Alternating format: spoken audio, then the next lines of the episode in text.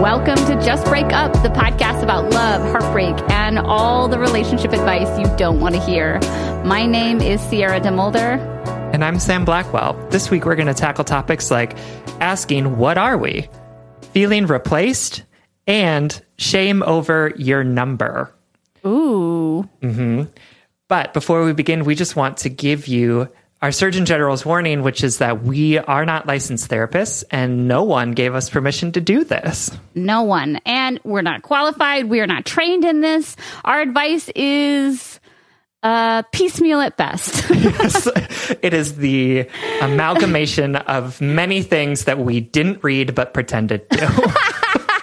that is unfortunately like half of my bookshelf. I'm like, oh, I'll read that one day. Anyway, this is all proof. Uh, that you should please take our advice as you see fit. We are not professionals. We are only here to offer our humble musings to hopefully shed some understanding and maybe some laughs on the incredibly rewarding, but mostly confusing experience that is love. Hi, Sam. Welcome to Hello. this week's episode. Um, can you believe we are like halfway through August already? no.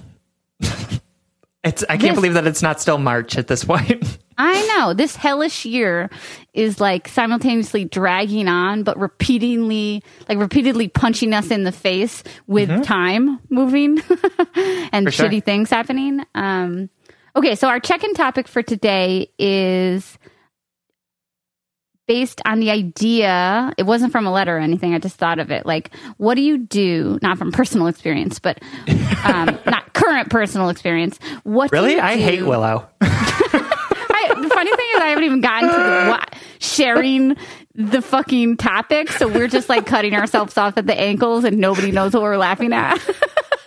this is proof that we're not professionals. Okay, um, like every comedian out there is like, "What the fuck are you doing?" Say the joke. Don't just cut to the punchline. Yeah, yeah. Um, so the check-in topic is dating someone that your friends don't like or your family or whatever, but like dating someone that your inner circle has a problem with for whatever reason. Um, whether that's a just problem, like they cheated on you or a total asshole to your friends, or your friends and them just don't vibe. That now that's why you get my joke is because it's not from current, you know, like people like Willow. I do. Um, I don't actually hate her, just for the record, to make that clear. I think she's really great. Um, okay, so but have you had experience um dating somebody that your friends didn't like? Absolutely, I did. it's like Ah, yes. the one person in the world you've almost gotten into a physical altercation with is someone that I dated. Honestly, I am not ashamed to admit that. That's great. Yeah, yeah. I have never wanted to like get into a cat fight with a grown man before. but I feel like I'm so glad that he could give you that experience. well, I feel like uh, our cat fight would just turn into us like doing like the fight dancing from West Side Story. Yeah, or just like hitting. yeah, like Like lightly? like, "Ooh, stop no, it." I would have smacked that motherfucker. No, violence is not the answer, but I don't think I would want to lightly tap that man. That's what Street said. Yeah, listen, I didn't. I didn't just lightly tap him. I'll tell you that much. Okay, on to the check-in topic. Uh, so yes, your friends didn't like him, and what was that experience like for you? It was really awful. Um, Yeah. it was very isolating. I felt like I think, especially when things started to get bad, and I was like, this relationship wasn't great. Um, it was Oh really God, hard yeah. because the fact is, is that I didn't have friends. I didn't feel like I had friends to go to to talk about how bad it was. To, you don't want to divulge about how bad it is because then it proves that they're right. I love that you Right. use the word isolating because even even prepping for this episode and thinking about this check-in topic, I I really upon reflection made me I came to the conclusion that there's no good place to be. There's no safe place to be when your friends or loved ones don't like your partner because when you're mm. with them, no matter how much you love them, like there's an incompleteness or a sense of betrayal, and vice versa, the other way around, like when you're with your friends or family. I was mm-hmm. talking to somebody who had a really contentious relationship like that with their best friend and their partner of several years. And she said that she just started compartmentalizing it. You know, she started really managing it in in like a a laborious way that became second nature because she was together for so long and they and they just did not mix.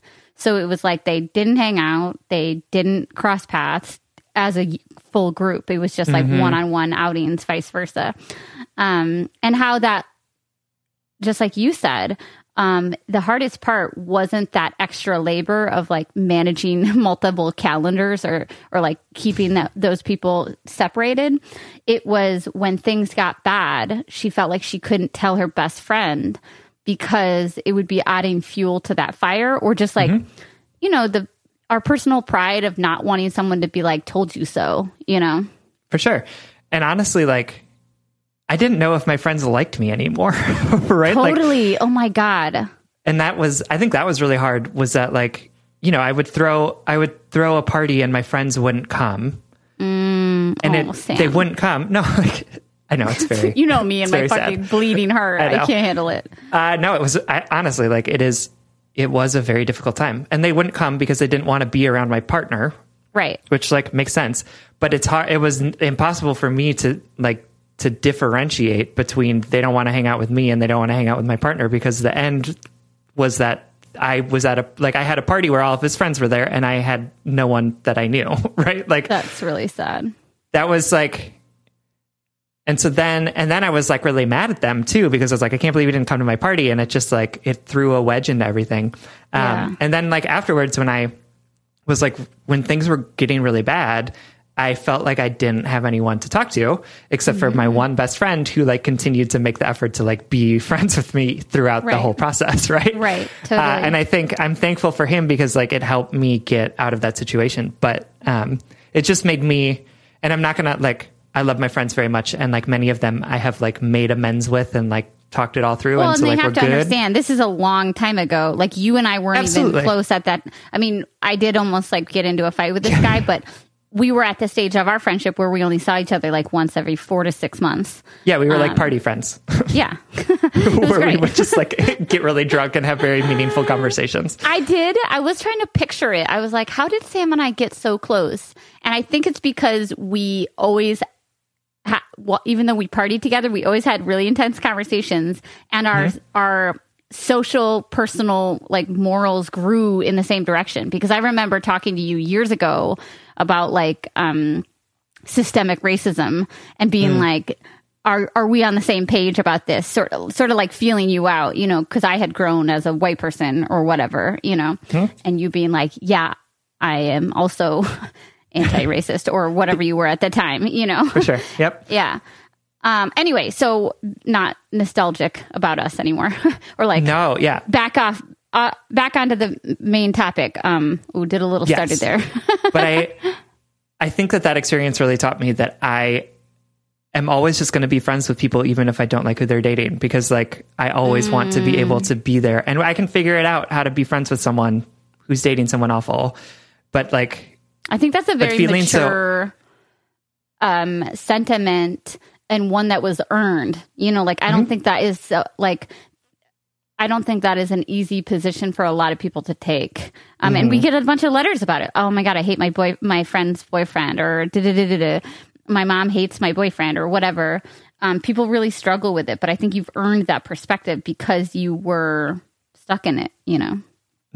yeah and I just that feeling I would never wish that feeling of isolation on anyone else and so like I'm not gonna I'm not gonna do it to someone especially because I want if they ever need to get out of that situation, I want them to have someone to call, right? I'm so Yeah, thankful for that friend that like really stuck with me when everyone else and like I don't even think I want to be clear, I don't think it was like intentional, like, oh, we're never gonna talk to Sam Right. again. It was just like they didn't like to be around him and I was around him all the time. So like it makes sense. and he was he was pretty grating. what I remember of I, I mean, I hung out, I hung out with this guy like twice. Twice. He's Um, yeah, he was uh I was really really attracted to big personalities who made people feel small. So Is that your kink? yeah. anyway, I know. Let's let's get off that topic. um, let's uh, well, let's segue away from your experience and kind of think about like what would you, what would we do now, or what would we tell people who are in that position? Because the other thing I was thinking when I was prepping for this, it's not just really ta- like like with him, the guy that we're talking about. That was a really unhealthy relationship. You know, we were Mm-hmm. we were all young. You know, this was one of your um, more serious relationships of your life, and you know, you, you were doing the best that you could, as was this dude. Um, and your friends were doing the best that they could trying to navigate not liking someone um, and i was thinking you know that there are also there are healthy relationships in which you just don't vibe with the person. You know you just like don't you find them annoying or not just or or you don't like their sense of humor or the, or whatever. Not that they're treating your friend poorly. And so Yeah. what do what do we do as like grown ass adults who have no control over anyone else but ourselves? How do we handle um well i guess one when you don't like someone's partner we've said it before you just you just got to deal with it but mm-hmm. two when you're when you feel as though or you know that your partner your friends don't like your partner Ugh, it just sucks it's hot. it sucks. it sucks. Yeah. Especially because there's like, there's nothing that you can do except for affirm your commitment to this person. Right. Um, right. And be to like, both of them almost right because you want to mm-hmm. affirm your friendship as well yeah. And to say, like, listen, my best friend's not going anywhere. You're not going anywhere. Like, or like, you're going to have to figure out how to be in the same room together. And I would say, like, in my experience, nine times out of 10, people who are put in the same room together enough times, like, just figure out how to deal with it. they figure out how to be in the same room together period Yeah, you right. know? it's like it's not like they figure out how to be friends they just figure out how to exist next to each other Right, which I think is like sometimes all that you can ask, right? Is Right. to just be like, you don't have to like hang out all the time. You don't have to be like friends, friends, but you just have to like put up with the fact that you have to be in the same room together sometimes. Totally. Um, I think too. My first instinct when I I posed the question to us was thinking like, you know, my my love always shows up in acts of labor, whether they're necessary or not. You know, I, I often over explain things or over accommodate because because that's the way my anxiety and my love manifests. But as I'm thinking about it, like I think a good mantra to, to say to yourself, if you know that your friends don't like your partner, is that you have nothing to prove to them. You don't have to show them how good your partner is to you. You don't have to sh- prove to show them all the little nice things that they do to you to make them worthwhile of your love and attention. Um, that's not your job and it's not their job to ask of it. Uh, even if that's your instinct, it would be my instinct to be like, okay, Sam, let me tell you about all the good things about Willow. You know, that'd be my instinct is because I'd want you to see what I see. But the more, ba- uh, not balanced, but the more secure response would be, well, people are different and people aren't for everyone. You know, that my best friend and my partner are maybe not meant to be for each other. Uh, I'm lucky that I get both of them, um, but I have to understand. I have to extend my understanding to them not getting along because uh, I think grinding yourself up against it might make it worse. That all being said, I think it's a shitty experience. And going back to the very first word you said, it can be really isolating because you can't share those two loves together then. Absolutely. But I, and I also think there is something to say for like, also maybe like listen to your friends too, right? Like, I think Girl, honestly. if I had listened to my friends, uh, I wouldn't have dated him for so long, but then I wouldn't be the person that I am. So, like, Right, I doesn't know matter. it's so hard. but I do think um, sometimes when our friends have um, like an outside perspective, it can it can sometimes be like, well, you don't understand the full extent of what's going on, but it can also be really helpful to to see what your relationship looks like from the outside. To say like, oh yeah, that thing I keep forgetting about those awful things that that person that my partner Mm-hmm. Said did to or- me because because they keep buying me flowers or whatever. But know. it's but like my this is what my friend sees, and so maybe I should maybe I should give a little bit more um, weight to the awful things and not just get tied up in like the emotional rush that happens when we ma- make up and everything Right. feels good. I was just thinking about that today because I saw somebody on Instagram got flowers from their partner, but it, they didn't say why. And so my brain immediately was like, oh my God, did they have a fight? Um, which is like a terrible assumption. Um, but it made me stop and think, like, isn't that weird that we grew up watching that as like a trope that got played out, which is that you argue and then you get flowers as though like flowers. I understand that it's a gesture and that all love languages are different, but that for me, um, I want you to explain to me how you like how we had that disagreement and how we can move forward. I don't want like a pretty thing from nature that I'm going to watch die on my dresser, you know. No, that my cat is going to eat. don't I love flowers. Um, but I was I was thinking about today is about like what a it's almost like a uh it's like a free hall pass through arguments is to like clean them up with a, fl- a bouquet of flowers. Like that doesn't do anything for me. I like No. getting flowers as gifts, like for because they're pretty, but not as an apology present. Anyway, yeah, especially flowers. Like, I mean, if you're going to try and like win me over, at least like Money. spend a little more money. gift cards. Just kidding. um, uh, the last thing I wanted to say too was to your point. As soon as you started talking, like maybe we should listen to our friends. The last thing I'll say is honestly, every single time I've either heard of somebody not liking, um, like a friend not liking a friend's partner, like the experience that I heard that I shared before, or vice versa. It's it's one of two things. One, the friend sees the red flags that you're not seeing, or two, the it's an unhealthy relation friendship. It's a it's like an imbalanced friendship in which that friend is then feeling really threatened by the new relationship and is acting out um, in like a shitty way. or three, you knew that person that they started dating in college and you had a very specific idea of who they were, but then you were wrong about it when you realized that like a few months afterwards and then felt really bad about the fact that you hated that person for so long after college. So is that maybe like a personal experience that you're talking about? No, I think that that's a very universal thing. Oh yeah, very general. Yep, yep, yep, yep, yep, yep. yep. Okay, cool. Wasn't like a, a specific English major. no, not not specific in any way. Okay, let's let's move on on to that point. Um, okay, let's get into some letters. All right, let's do it. So this letter comes from Plant Mom, who's writing from the void. Plant Mom writes, I have been in a, should we call it an isolation ship? Ooh, Thank you, new COVID. word. Ding, ding, ding. Right? With my partner since May. It's been about three months of talking on the phone every single day, text calls, nightly movies over Discord. We, bel we live an hour and a half apart, and about once a week or so, we make the commute to visit each other. Some background we went to high school together, and though I had some strong emotions for him in high school, he never felt the same for me. Anyways, it's been six years since then, and we've been doing this thing for three months. It's been very genuine and slow moving. Nothing has felt unsafe or made me question his motives. It has felt like a safe space for both of us to have during such a turbulent time. I am also POC and he is not, so this time in my life has been extra challenging. Hmm.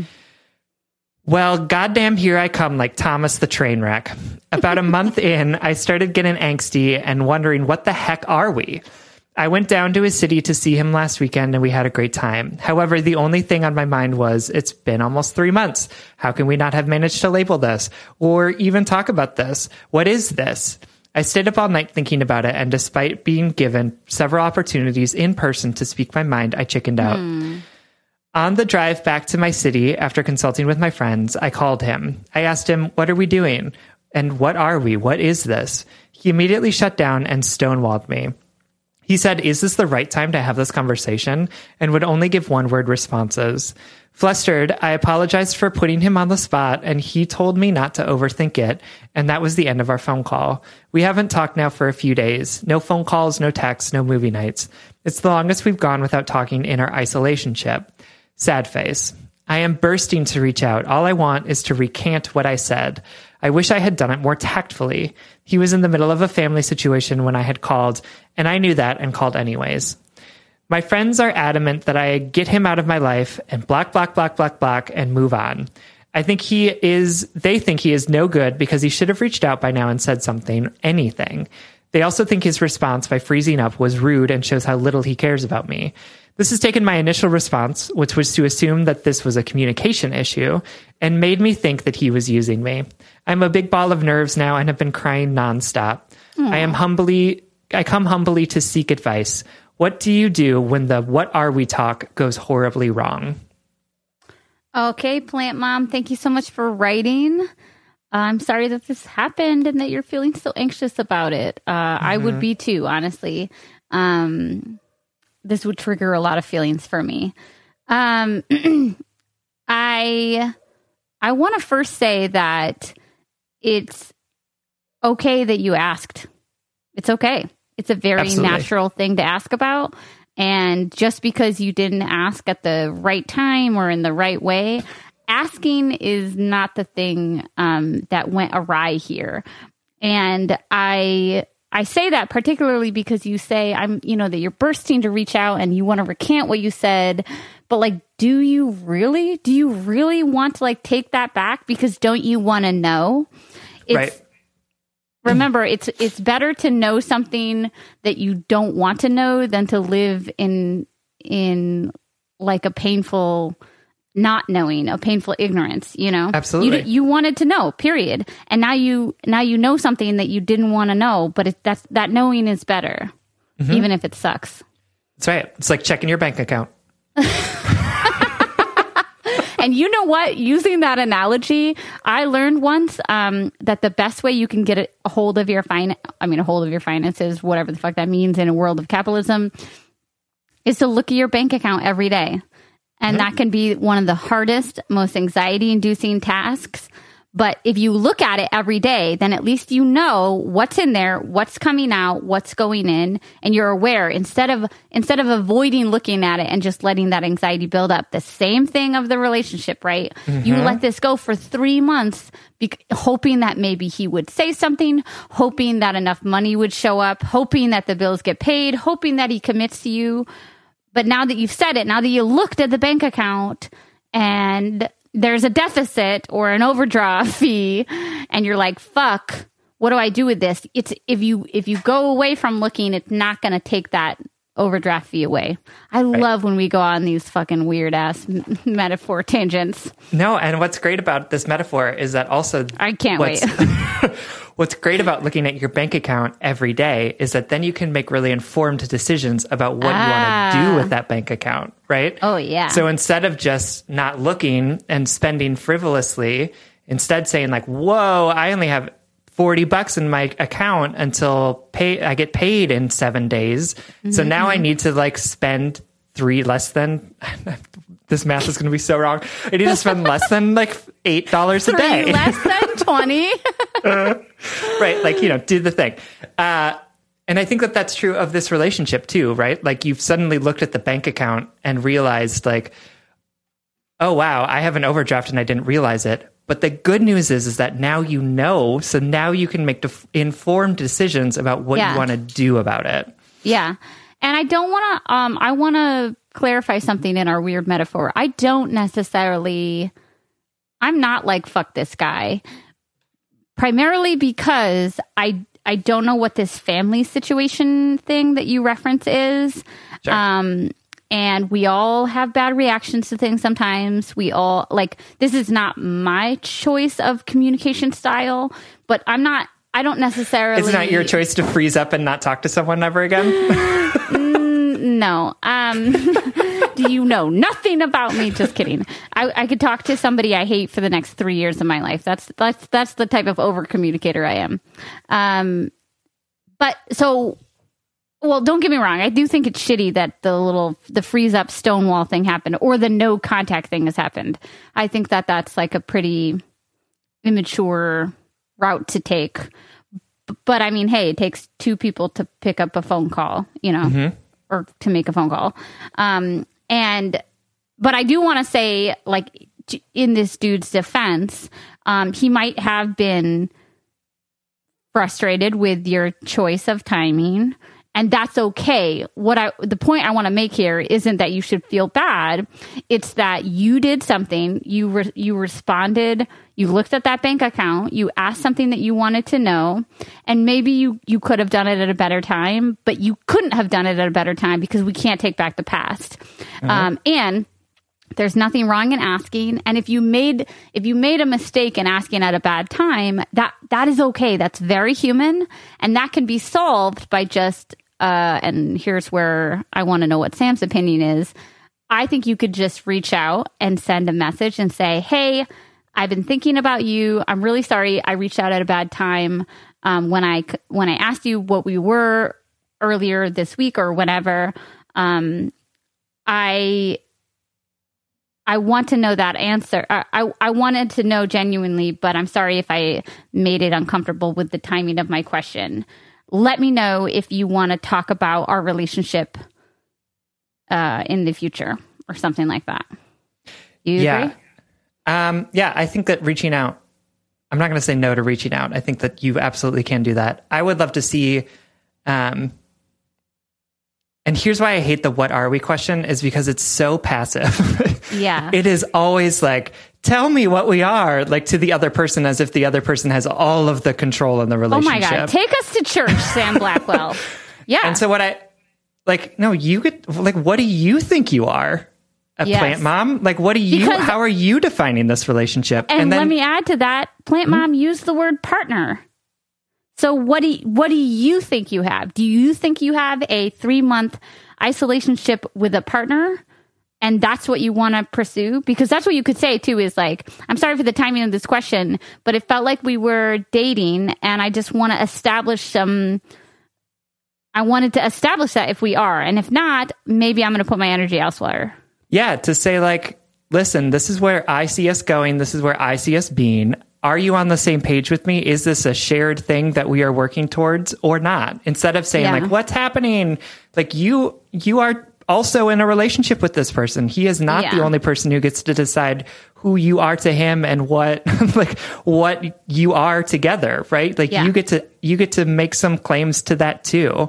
And so I appreciate the reaching out thing that Sierra said, but I would say like, um, hey, listen, I'm sorry that I, I asked this question at this time. I know that you're in a lot of stress. It's important for me, for us to be on the same page. I've been operating under the assumption that you and I are going towards, are moving towards a committed, lasting relationship and would love to pursue that with you. Is this something that you're on board with or what are your perspective? What is your perspective on that? Right. And then, and not just saying like, um, can we talk about this at some point? Like, be like, we're going to talk about this or we're going to break up. Like, those Yeah. are the two options here. Yeah. One of the reasons I le- was leaning towards this letter was the que- the question at the end of the letter, which is, "What do you do when the what are we talk goes terribly wrong?" Because it made it reminded me of like Sex and the City, of like, oh my God, Carrie's like, I asked, I don't know, Tyler, whatever fling she is dating at this time, what we are and he shut down and i'm like oh my god did i do something wrong? Like it sounds like a sitcom to me and that's not like a dig to you plant mom. I mean it's it's more like what what we the mental gymnastics we put ourselves through when we ask for what we want and get a negative or an unwanted response.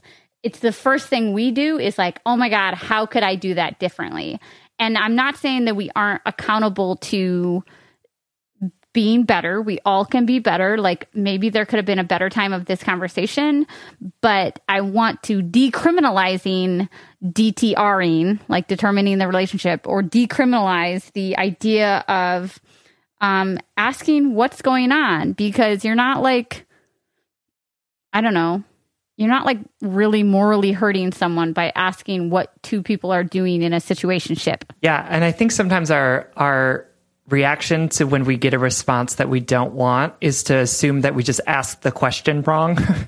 when Yes, in reality did something wrong by asking. yeah, when in reality we just we didn't get the answer we wanted, right? And I think who knows? Like you could have asked him at right after you fed him a piece of cake and he probably would have had the same response, right? Like I the reality is is that like I love that you're like you're like family emergency cake is the scale of like good to bad things. Yeah, like the the the five seconds after you eat the cake before the stomach ache starts. That's like the best. Oh yeah, it's like when I scratch my poison ivy. yeah, exactly. uh, yeah, no, and I, but I think sometimes we just need to acknowledge the fact that like, um, either we didn't get the response that we wanted and we're focusing more on how we asked it rather than dealing with the fact we didn't get the response that we wanted. Mm-hmm. And also recognize that like even if we could have asked it differently, we didn't. And the and that's just how the cookie crumbles sometimes. Yeah. Yeah, exactly. Um but to the future of this relationship plant mom, I think you just need to uh take some ownership over this relationship. You need to uh don't tiptoe around asking not just asking for what you want like i i want to like reiterate that like i don't necessarily think that this dude is a bad dude for for balking you know like we all react poorly sometimes. Um maybe this just isn't what he wants and he's not communicating. Mm-hmm. maybe he could want something but he's really stressed out and he was turned off by that interaction or whatever but like, I want you to claim your agency in this because, as Sam always likes to say, you are an active uh, player in your life. Mm-hmm. You need to, if you want a relationship with somebody, it's not just going to always happen. It's going to be something that you have to cultivate, that you nurture, and that you articulate your desires for. Mm-hmm. Um, so I want you to claim it. I want you to, or I want you to be like, hey, I'm sorry I reached out to you at a bad time. I've really enjoyed your company. I hope you have a good summer. Hags. yeah. you know? I'm into it. That's great. I think I think, I think we nailed it. I think that's it, right? All right, plant mom. Um, we hope that helps. We do. We, we love want you. you to get some clarity. Thanks for writing. Did you know that nearly 75% of people have subscriptions that they've forgotten about? I will tell you that I 100% am in that 75% of people. Before I started using Rocket Money, I thought I had maybe, I don't know, 15 subscriptions, um, but I couldn't believe it when actually I had way more than though, that. And it was things that I both had forgotten about and not forgotten about, but like seeing it all in one place was a real sort of amazing moments of clarity for me from streaming services and fitness apps and delivery services. Like everyone's trying to sell you a subscription now. And Rocket Money is great because it helps make sure that you're no longer wasting money on the ones that you forgot about. Rocket Money is a personal finance app that helps find and cancel your unwanted subscriptions, monitors your spending, and helps lower your bills so that you can grow your savings. With Rocket Money, I have full control over my subscriptions and a clear view of my expenses. I can see all of my subscriptions in one place. And if I see something I don't want, Rocket Money can help me cancel it with just a few taps. I love how the dashboard helps me see this month's spending compared to last month so I can clearly see my spending habits. It is humbling and incredibly helpful. Uh-huh. And They'll also help me create a custom budget and keep my spending on track. Rocket Money will even try to negotiate lower bills for you by up to 20%. All you have to do is submit a picture of your bill, and Rocket Money takes care of the rest. They'll deal with customer service for you. Rocket Money has over 5 million users and has saved a total of $500 million in cancel subscriptions, saving members up to $740 a year when using all of the app's features. Stop wasting money on things you don't use. Cancel your unwanted subscriptions by going to rocketmoney.com slash justbreakup. That's rocketmoney.com slash justbreakup. rocketmoney.com slash justbreakup break up.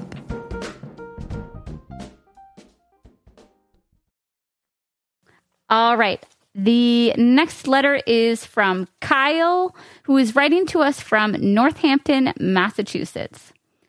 Hi, you two. I have a messy and weird and quite painful story to share. Sarah, she, her, 27, and I, he, him, 27, dated for about 12 years from the age of 14 to 26.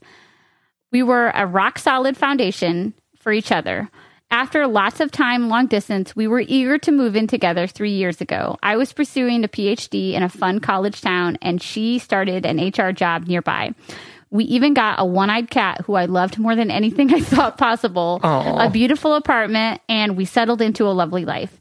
Sarah blended seamlessly into my friend group and became quite close to my closest friend, Danielle, she, her, who I met in grad school. Danielle and I have been incredibly close since meeting, and we had one of the most meaningful friendships in my life. When Danielle started dating her boyfriend, Ben, he, him, we all became very close. Danielle and Ben are both wonderful people who I love and trust more than anyone, and we even went on yearly vacations uh, together, weekly hangs, trivia, etc. Happily ever after, right? Well, over the course of my graduate studies, I became severely depressed and anxious. They're not kidding around about grad school kids. It'll get to you. I withdrew into myself and developed an eating disorder that I later learned is a form of bulimia. Last summer, I started seeing a therapist to work through these issues, partly because the effect of that my mental illness had on Sarah, who seemed overwhelmed at the extent of my depression. I made lots of progress, got the disordered eating under control, and was working through the depression in therapy. Fast forward to January. Sarah sat me down out of the blue and told me she had been deeply unhappy because of my unhappiness. She's been hiding these feelings from me because she thought I couldn't handle it, but she felt neglected and alone, especially when I internalized all of my problems, and she felt I was no longer there for her. The other part of this, my big mistake, is that Sarah wanted a wedding. We had talked about it and I liked the idea of a wedding, but had hang-ups about marriage and I dragged my feet and postponed, which ate at her. I regret the pain I caused her very much, but never doubted that we'd be m- married eventually, although I later learned that at the time she thought I simply didn't want to marry her. So, when she first described her feelings, I didn't think we were breaking up. She never said that we were. She comforted each other, cuddled on the couch, and cried together. It felt like the sort of thing you would work through. That changed the next night. I asked if she had had anyone to help her feel less alone. I expected her to name a friend or a cousin. Then she admitted she had been cheating for several months with a coworker and that it was not just physical. I made the mistake of asking for details. She basically described a relationship. Lunch dates that turned sexual, the two of them bonding over being unhappy in their relationship, her comforting him through his divorce, and her hopes for a future with this guy. In her words, a quote that will never leave me, she said she was attracted to him because he was happy and her boyfriend wasn't. Oh, I was obviously crushed, not only by the infidelity, but by Sarah's not Sarah not disclosing it sooner. It opened a wound that s- still hasn't closed and seriously shredded my sense of self, trust, and love. Sarah and I took a week apart, no contact, to decide if we would break up. At the end of that week, I learned that Sarah had been seeing and hooking up with that other guy while we were deciding whether to break up. She justified it by saying she thought we were just delaying the inevitable. And when I asked why she'd still go on a lunch date with that other guy, her excuse, which convinced me that the relationship was dead, set was, well, I have to eat, don't I?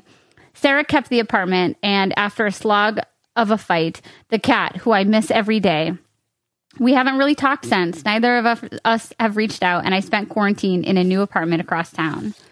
So here is my problem now. Danielle and Ben have remained close to Sarah, as I assumed they would. I would never ask them not to be friends, but I can't hide how uncomfortable it makes me. Danielle, to this day, has never asked me about the breakup, and she never seemed upset or disappointed or even perturbed by Sarah's cheating. It was as if my best friend didn't want to talk about the thing I found most painful at the time, and she just wanted to pretend I'd never been dating Sarah. I found it bizarre. I decided to finally talk to her about the whole situation, to ask if she had any feelings about our breakup, and to basically understand how she could be so aloof to the situation.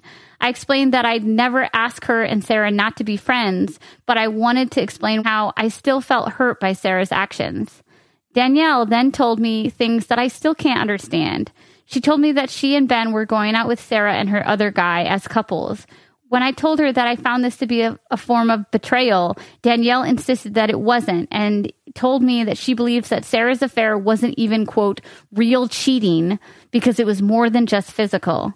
Danielle refuses to even use the word cheating and will only say that Sarah, quote, caught feelings for someone else.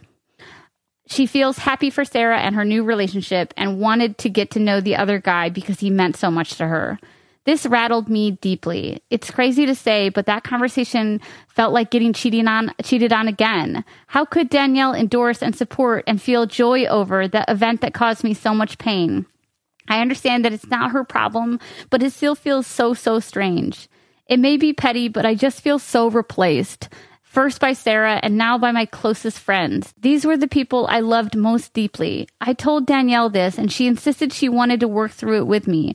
So I told Ben and Danielle independently every angle of my feelings, all of the vulnerable, intimate truths I could give, that I felt replaced, that I was humiliated by this, that if the tables were turned, I couldn't imagine trying to be impartial in the way they claimed to be. I felt like I had to convince them to feel some sort of anger on my behalf. And it felt urgent to me in a way that I can't explain like I was trying to assert that I had a reason to be upset about being cheated on at all.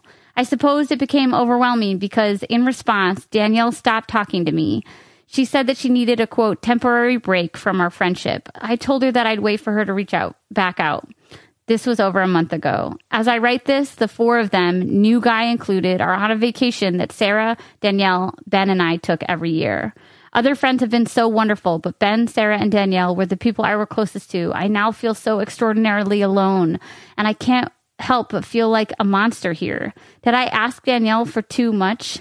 How hurt am I allowed to be here? How do I get over this heaping pile of resentment? Is the friendship doomed?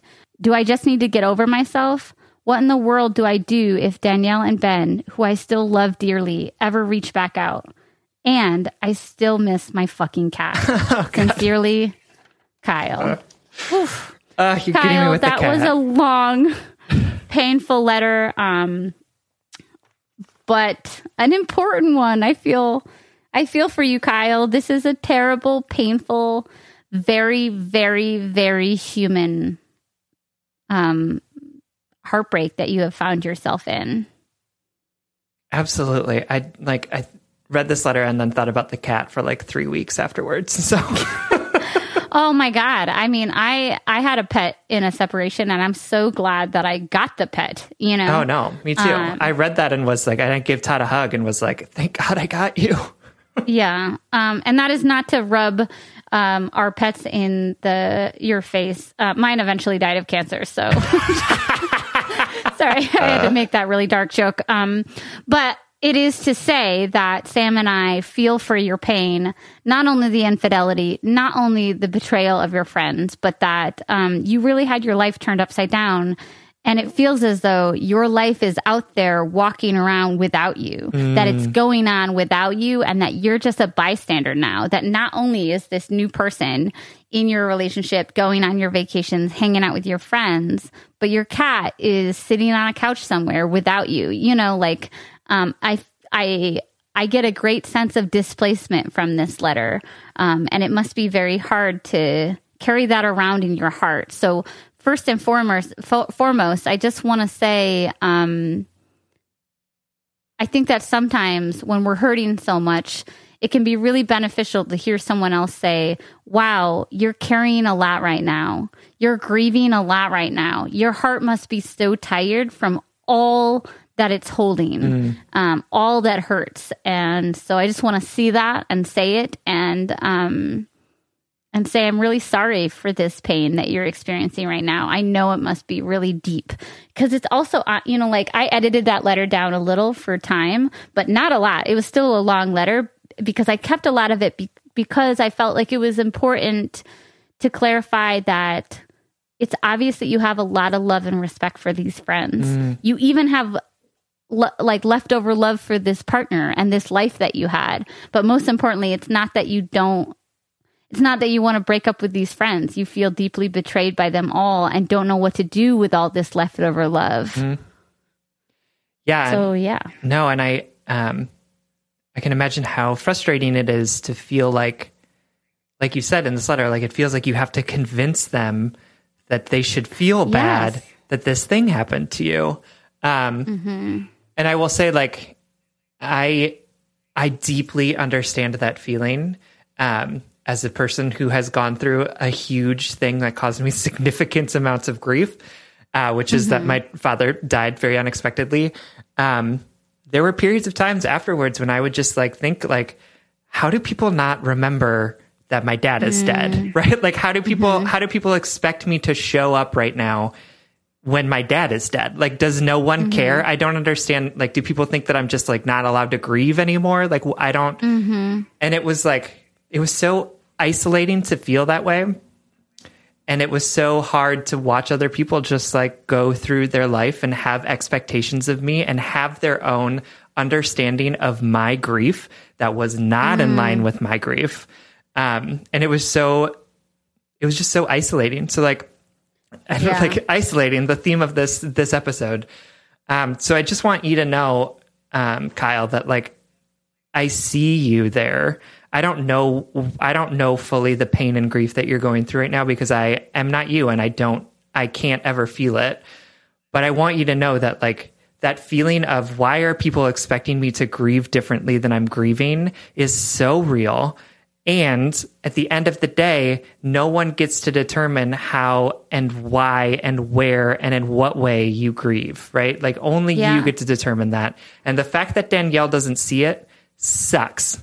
It fucking sucks. And I I wish that she could understand what you're going through with more empathy. And also, the fact that she can't see what you're going through doesn't make what you're going through any less real. I totally agree. And the reason why I used the word human earlier is that I feel like it is the most human urge to have people see and understand our pain. There's nothing, it's like one thing hurts us, but what will hurt us most is people not understanding why it hurts. Like it's like a, it, it's like stabs the sword of de- betrayal even even deeper into us um, when we feel like we have to explain it. Um, and I think that we, again, that's such a human instinct because we want to be seen, we want to be understood, and because it is our brain's instinct to assume like the the way we process and understand the world will be universal like our, it's just our it's our egos uh even if we're the most selfless people.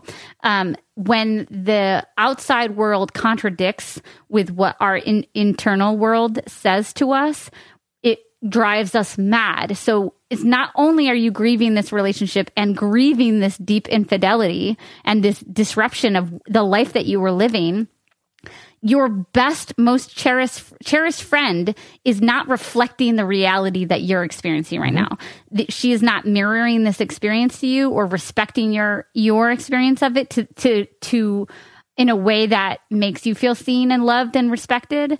And so it's it's adding this level of in, of almost insanity, right? It's like how, why is my why are my, all of these realities so conflicting right now? Absolutely. And I think that, um, you know, talking about how it's a very human thing to want to be seen, it is also a very human thing to turn away from other people's pain and to pretend Oh like God, it's not happening. So real. So real. Absolutely. Um, and that requires like a deep, like because you're hurting so much, I almost don't even want to talk about it. But because we are committed to this head and heart work bullshit, we have to say that your dear friend Danielle is doing the best that she can right now. And it's obvious that her best is inadequate to you.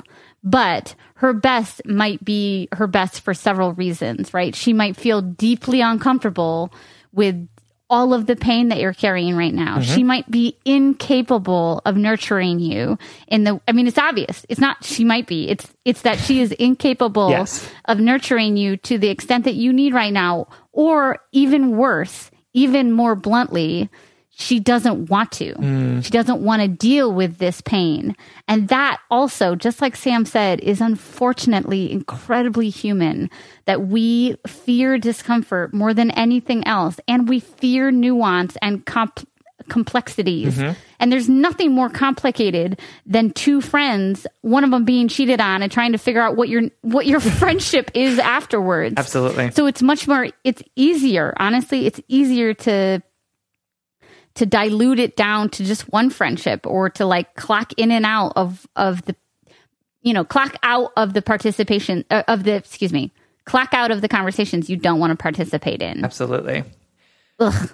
Which, even if it's understandable, doesn't mean that Sucks. it doesn't suck. Um, It sucks so hard. right. And I read this letter and was like, um, I don't even know what advice to give except to just say to see you, right? We love you. And to see your pain and to to affirm for you that the grief that you're feeling over this relationship, this this feeling of not knowing uh, what is real because you've been cheated on, and people are telling you that cheating wasn't cheating, is hundred percent real.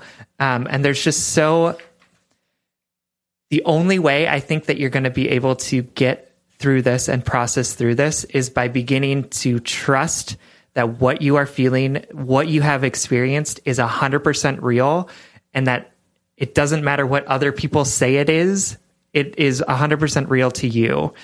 And by by grounding yourself in that fact of knowing I was cheated on, it was awful, it was a horrible thing that happened. I don't need to make excuses for anyone else. I just need to sit in this and feel it and know that I have the right to feel hurt by this. Yes. That begins to allow us to move towards healing, right? That begins to, to allow us to move towards forgiveness, right? Sierra and I can give an understanding of why your friend Danielle is doing all of this shit that she's doing but it's going to be really hard to move towards understanding her without deeply understanding yourself first and knowing that what you are going through doesn't require Danielle to see it for it to be real.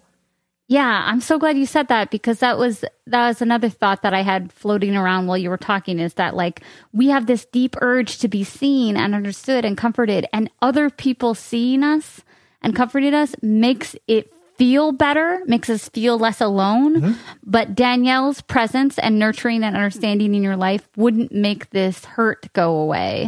Um, it does, and like what Sam said, it doesn't make what you're experiencing any less real.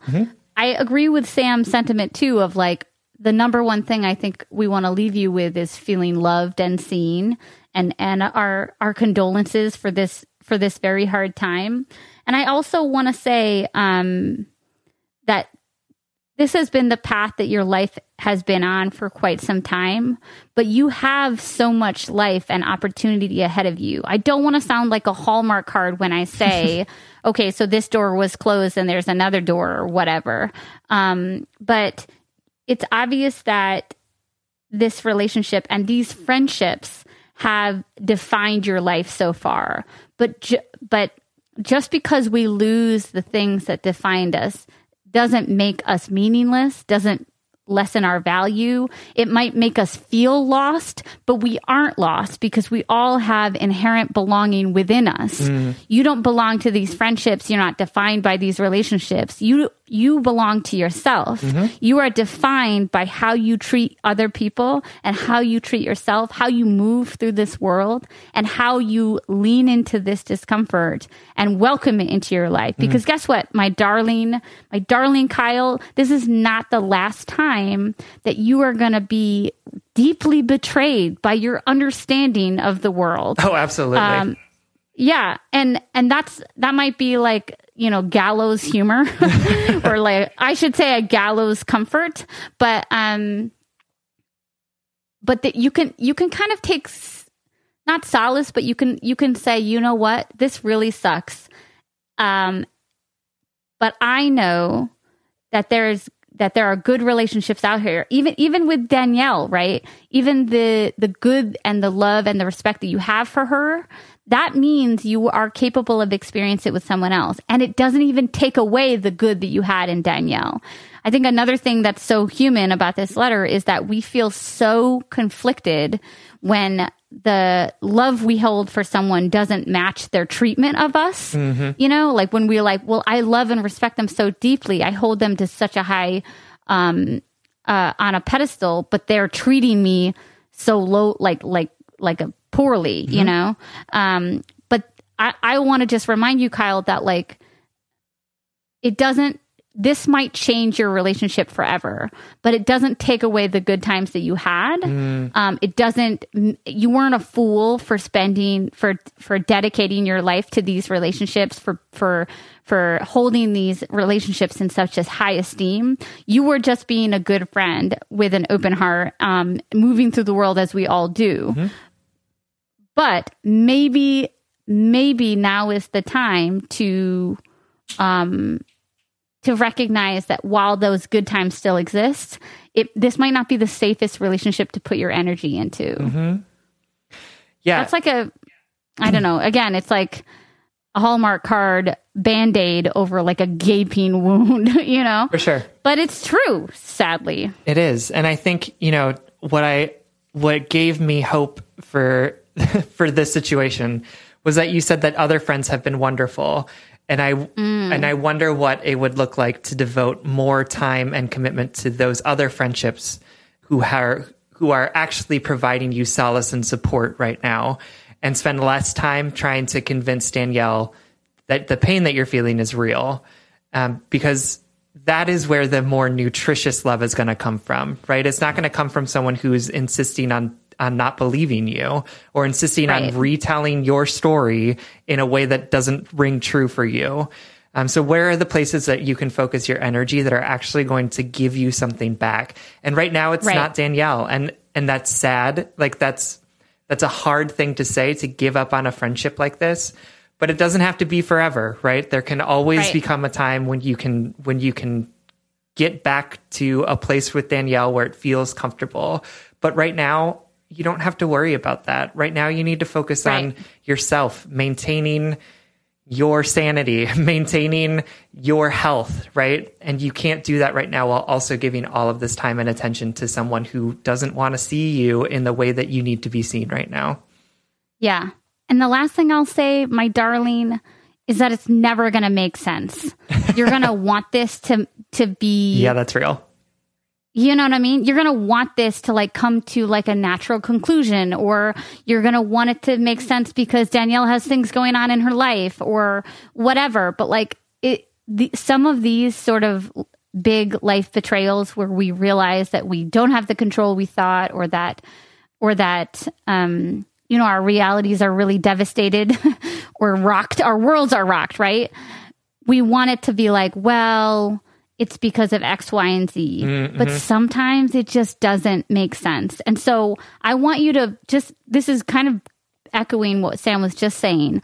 Don't seek answers in something that is unanswerable. Mm. Seek healing and growth and comfort for yourself. That is the only thing right now that can truly bring you comfort because no matter how many times you try to figure out why Danielle wasn't a good friend to you when you really needed her, you're not going to find the answers that bring you any sort of healing. Absolutely. Kyle, we fucking love you. and your friends love you too. Your friends love you too, but in ways that, like all other humans on earth, are um, insufficient.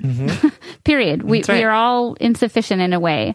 Um, but Sam and I love you. We really feel for you. And we hope that you feel less alone upon hearing this. Absolutely. Thank you so much for writing. Our next letter comes from a very confused college student who is writing from Washington. Hi, Sam and Sierra. I am 21 years old, and after six years of dating men, I have finally come to terms with the fact that I'm gay. This realization has come after a lot of reflection during quarantine, and I am so beyond a doubt sure of it that I don't think I've ever even been remotely attracted to men. The issue is that I was so convinced that I had to be straight that I never allowed myself to consider what I might not be, and as a result, I have slept with and or dated a lot of men. I think this was partially a subconscious attempt at proving my worth as a sexually attractive woman and partially a misplaced attempt at fulfilling my need for love and validation from a partner. In total, I have slept with 11 guys, most of whom I was casually dating or in a relationship that, with the exception of my high school boyfriend, would usually last no more than three months. This may not seem like that many, but it is more than most of my straight friends, and I can't help but hate myself knowing that I was uncomfortable in most of these situations. Time and time again, I would sleep with the guy sooner than I was comfortable with because it felt like I was expected to, and I didn't know how to assert my own boundaries. I found myself thinking that emotional intimacy takes time to develop and that eventually I would get comfortable with sleeping with the guy I was seeing. But while sex could sometimes be physically pleasurable, I always felt vaguely uncomfortable in a way that I wasn't quite able to articulate. On the flip side, let's just say that I had I've had quite a few intense quote friendships with female friends, and I've never felt as safe or as comfortable with men as I have with them. I'm finally going to cut the BS and stop dating men, but I'm dealing with so much shame around the number of people I've slept with, knowing that I wasn't true being true to myself or upholding my boundaries. I wish there were a way for me to feel empowered or somewhat positive about my past. But the truth is, I wish I hadn't slept with any of them. And I don't really know what to do with that feeling. Sincerely, a very confused college student. Okay, my darling, very confused college student who's newly gay. First of all, welcome to the long, lifelong commitment of becoming yourself, and mm. welcome to the hallowed ranks of the queers. We're way more fun than the straights. Just kidding, That's straights. Not true. That's not true. um, okay, yeah, I'm gonna, I'm gonna like just out the bat, straight out the gate, sort of things. Um, that there you say i wish there was a way for me to feel more empowered or somewhat positive about my past. Let me tell you you needed that past. No matter how no, how, no matter how uncomfortable it makes you now um, no matter like how much you felt like you betrayed yourself unfortunately like you needed that past to get to where you are now period. I, I relate so deeply to this letter because I, I relate to intimacy in the same way. I relate to my sexual history in the same way where i feel like a lot of like wow was that really necessary? Sierra circa 1999 no just kidding. I was like 12 then. Um, but uh, i i so i feel akin to you in in a way but the the way to start looking at this in a self empowering way is to switch the narrative in your head. Number mm. one, drop any shame about a number because the number of people you sleep with has literally nothing to do with the quality of the human you are. It's not shameful. There's nothing dirty about it. It's literally just choices that you made in your life that have to do with your genitals. I don't think we would feel the same shame about like the number of cars I've ridden in or the number of couches I've slept on or the number of strangers I've spoken to. We mm. just feel this intense, deep level of shame about the number of people we slept with because because for some reason even though we're given no instruction manual other than like don't have sex until marriage or else you're a sinful little baby um, sinful little baby. Uh, we are expected to be able to make great sexual choices for ourselves at all times without having any sexual experiences like, how the fuck was I supposed to know what to do at 14, 15, 16 when I started to like make out with people that how, how was I supposed to know that like I wouldn't enjoy any of that other than exploring it, you know? That's um, real. And so just like drop number one, like cut the shame about the number. The number doesn't matter. It doesn't matter what your friends' numbers are. It doesn't matter what a stranger's numbers is. Like that number does not matter. Doesn't matter. Mm-hmm. Doesn't matter. Mm-hmm. It literally doesn't matter because it has no um onus or power on who you are right now. And that goes for relationships too. I know some people feel insecure about how many people they slept with versus their partner or vice versa. Like maybe your partner has a way bigger number than you do, but it, everybody has a history. Everybody has a history. Everybody has a past and you cannot date someone without a history. That history might look different than yours, but that sexual number means nothing. And I just want to like, I, I, I had this realization when I was 20 fucking eight.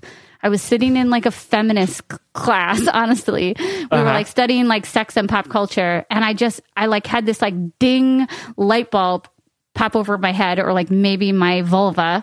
And it was like, the number of people you sleep with has, has it doesn't matter. Like they're not with you. It, they're not with you anymore. I, I always felt this sense of like I was dragging this like weird cloak of sexual corpses around with me.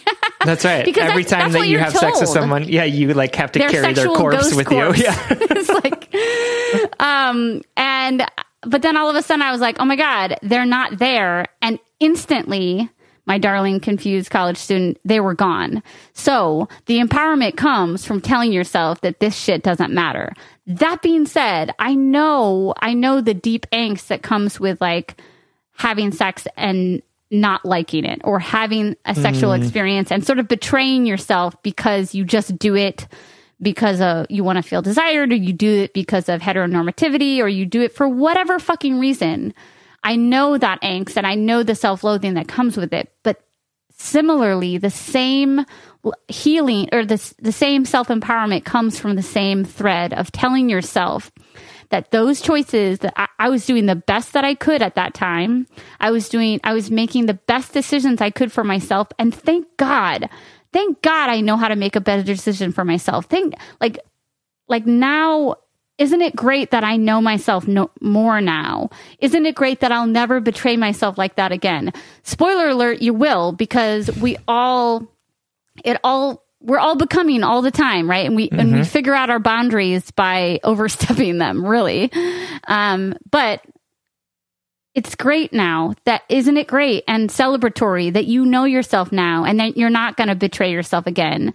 I think that we often forget when we're trying when we're looking back on our past and we're trying to grow, we forget that that we can make ourselves like a victim to our own like understanding our mistakes we it makes us loathe ourselves more instead of saying wow look at all this growth that i'm doing look at all this mm. understanding that i have now where where the first thing we do is is think hard like think poorly of ourselves the first thing we do is say like god I'm such an asshole. Like, why didn't I know better? Instead of being like, oh, cool. Like, I'm really growing and learning right now. Look mm-hmm. at how far I've come.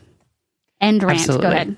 no, I think that's great. And I think that piece around um, us not knowing anything about, not being taught anything healthy about sex the and then being would like, I know what to do? right. But then I also think about, you know, we live in a society where there's like compulsory heterosexuality, right? Like everyone right. is assumed at all times to be heterosexual unless otherwise stated. Right. And so, like, why would we ever think that there is a world out there for us that isn't heterosexuality unless we have right. been able to try it out in so many ways and realize right. it isn't for us, right? Yeah. Like I dated a girl all through high school and when I didn't want to touch her boobs, I was like, maybe something's not right here. How dare I, you know, fake my way through my teen years um, while my frontal lobe was still developing. Right? Absolutely. And so I think um, I just want you to cut yourself a little slack, um, my college student friends, and say, um, this is what queer people go through to get mm. to an understanding of their queerness. Like some of us. Say, go ahead. No, no. No, some of us are fortunate enough or whatever, not even fortunate enough. Some of us figure it out early on and some of us have to go through a number of things and be like, this doesn't feel right before we're ready totally. for the thing that's like, oh yeah, this feels much more right. Oh, this feels right. well, I was going to say too is that, um, I don't even, I think that it is important to say um, this is a this is a uniquely queer experience, but I but and also this is a human experience, right? That we um, again we're supposed to go through the through these romantic or physical entanglements and know what to do. And then when we do something wrong, like asking what the hell we're doing or trying to determine the relationship or or realizing that you don't like sex with men, the first thing we do is think like, "Oh, why did I do that? Why am I so st- stupid for not knowing everything about myself in the first 16 years of living?" Mm-hmm. You know, I didn't yeah, even no. like fully understand electricity until like last year. So, kind of, I'm trying to cut myself some slack. no, and I think that um, I also think that that like implies this, this idea of like a fixed point of who we are too. Exactly. Right? Like, like, oh, I am a a gay man who likes this type of sex, and therefore I should have known that I am a gay man who likes this type of sex. And also, I have no ability to become anything besides a gay man who likes this type of sex, right? Right. Like, it implies this idea of like we we are working towards this goal of we are firmly placed and understanding of ourselves within a in a specific understanding of ourselves. Yeah. But what is but we are always constantly growing and learning. Even though I have been having sex with people for whatever, 16 years or whatever, doesn't mean that I have like doesn't mean that I have like come into my understanding of myself. Mm-hmm. It means that I am constantly just learning about my Becoming. body, my mm-hmm. relationship in with other people in my body And that's great. So, like, the person that I was at 16 who was fumbling through sex for the first time is the same person I am now. I am still Yes. fumbling through sex all the time, right? Like, Yes. we are still constantly learning and growing. And so, like, faulting my 16 year old self for not knowing what to do when he got the penis in his hand is like, yeah, sometimes even as a 32 year old, I'm a little confused. Like, what do I do with this now? I don't quite understand. Stick 'em with the pointy end. Sorry, right. I've been rereading Game of Thrones. So I want to like I want you to I want you to not look at your past self with with sort of derision. I want you to look at your present self and be like, "Wow, I still have so much more to learn and grow into." And that's so exciting because that is what it means to be human. That is what it means to walk through this world trying to be in better relationship with myself and others. And that's all Yeah. that we can ask for. Yeah. I, I want to add one more thing too is that because I so deeply relate not only to this, the content of this letter, but the language. Um, like you use the word like betraying yourself. Um, uh, and the and the shame that you articulate about looking back on this these past betrayals. I i resonate so deeply with that. Um and i want to just as like your older queer cousin i want to give you a little like nod or a heads up that like that discomfort we feel when we look back on our past can only serve us for so far. Um I do think that a certain am- amount of discomfort when we look back on our past can be a teacher. It can help us hold ourselves accountable to the person we want to be. But what I want to heed right now, or what I want to like prevent, is that I don't want, for example, in the next couple years, you could sleep with another man and you could What? I know. And you could enjoy it or you could find it equally or even more unpleasurable. And I mm-hmm. don't want you to get into a shame spiral about, oh my God, I can't believe I betrayed myself again. It's okay to be like, wow, I don't think I wanted to do that. What lessons can I learn from this discomfort? But I, I just want to say that, like, there has to be a healthy balance when we look back on our past and we're learning from it. There has to be a healthy balance of accountability and gentleness that, like, we're allowed to make mistakes. Period. Mm-hmm. We don't get to a point in our life where we stop making them. And we don't get to a point in our life ever where we stop trying to figure this thing called life out or figure this thing of our body out, right? And you know, some folks feel very firm in their sexuality. They feel as though they are either one or they're, it's a binary, you know, that they're wholly straight or they're wholly gay. And it sounds like right now you're like, I'm gay all the way on the Kinsey scale, you know? But I just want to say that, like, if that ever falters, that doesn't mean that you're betraying yourself. It just means that you're human having a human experience. Um, and you can be wholly gay, 100%, um, and still sleep with men and still be disappointed by them. Let me tell you. Absolutely. And you know what? I think that this feeling of like, wow, I was disappointed by sex, the sex that I had, and therefore like that somehow speaks poorly of me is such a like weird sex negative patriarchy thing to say. Cause like if I eat a piece Yeah. of cheesecake and I'm like, that cheesecake didn't really do it for me, I don't think, wow, I really fucked up there. I ordered the wrong cheesecake and like I should have known better than that cheesecake. It's I like, I will no. never betray my stomach again. I will never again. betray myself and order that cheesecake again. No, it's like you tried a Bitch, thing. You know you're going to order that cheesecake again. no, absolutely, I'm going to order that cheesecake. Are you kidding? Uh, no, but it's like, so why do we hold ourselves to these weird standards when it comes to sex instead of saying like, wow, that's a good thing that I learned that I don't like that type of cheesecake, but you know, maybe in a couple of years I'll try it again and see how it goes.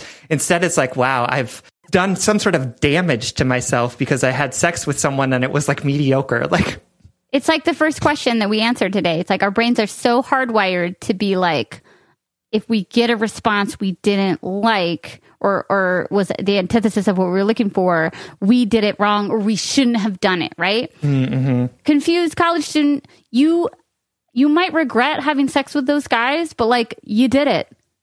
You did it. They were just a choice and you did it. And there's literally nothing wrong with those choices.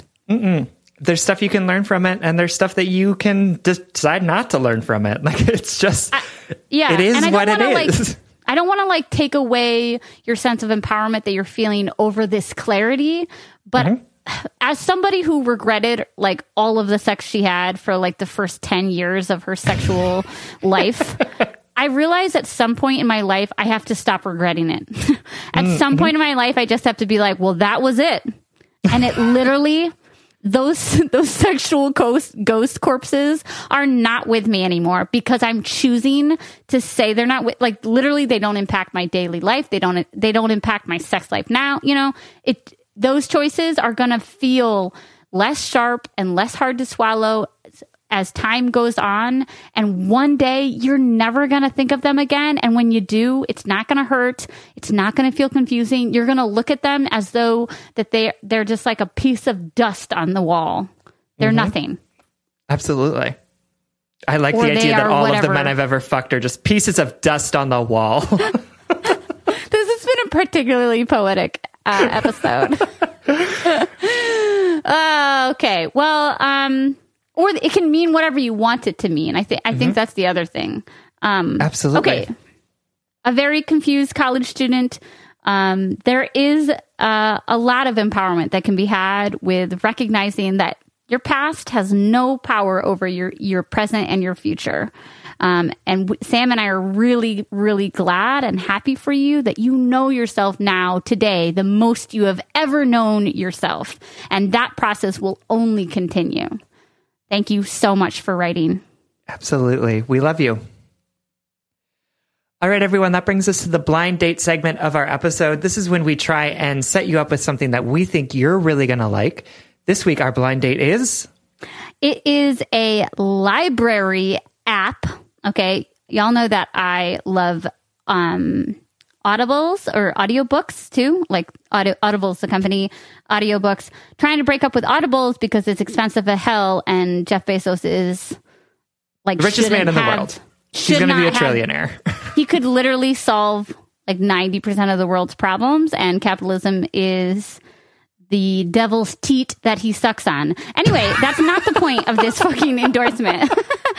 um, uh, so um, because I didn't want to spend um, my money at, uh, Audibles anymore, I realized that my local library has uh, uses this app called Libby that's connected through OverDrive, and basically you can reserve and um, and take out. Uh, one books like in general you can reserve them the the hard copies and the digital copies if you have something like a ipad or whatever to re- read them off of but mm-hmm. more importantly you can down reserve and download immediately all of their um, audible or not audible i keep on mixing up those words fuck you jeff bezos um, their uh, audio book collection if it's not you know being it's if it's not taken out by someone else, you can have it immediately. So this whole time that I've been working on my bastardly uh, flagstone patio, patio, I've been listening to the Game of Thrones books again. Um, yeah, and I love that they're that I can I can reserve books on here and they'll notify me when they're available. And once I get to, once I take them out, like once I um, take them out of the library, they uh, I can download them immediately, just like Audible's the app, but it's fucking free. So in a time when a lot of things are being threatened by terrible people and fascism and capitalism, I think it's really important to support things like public libraries um, and to uh, you know entertain ourselves with audiobooks. Yeah, absolutely, and that's called cool. Libby.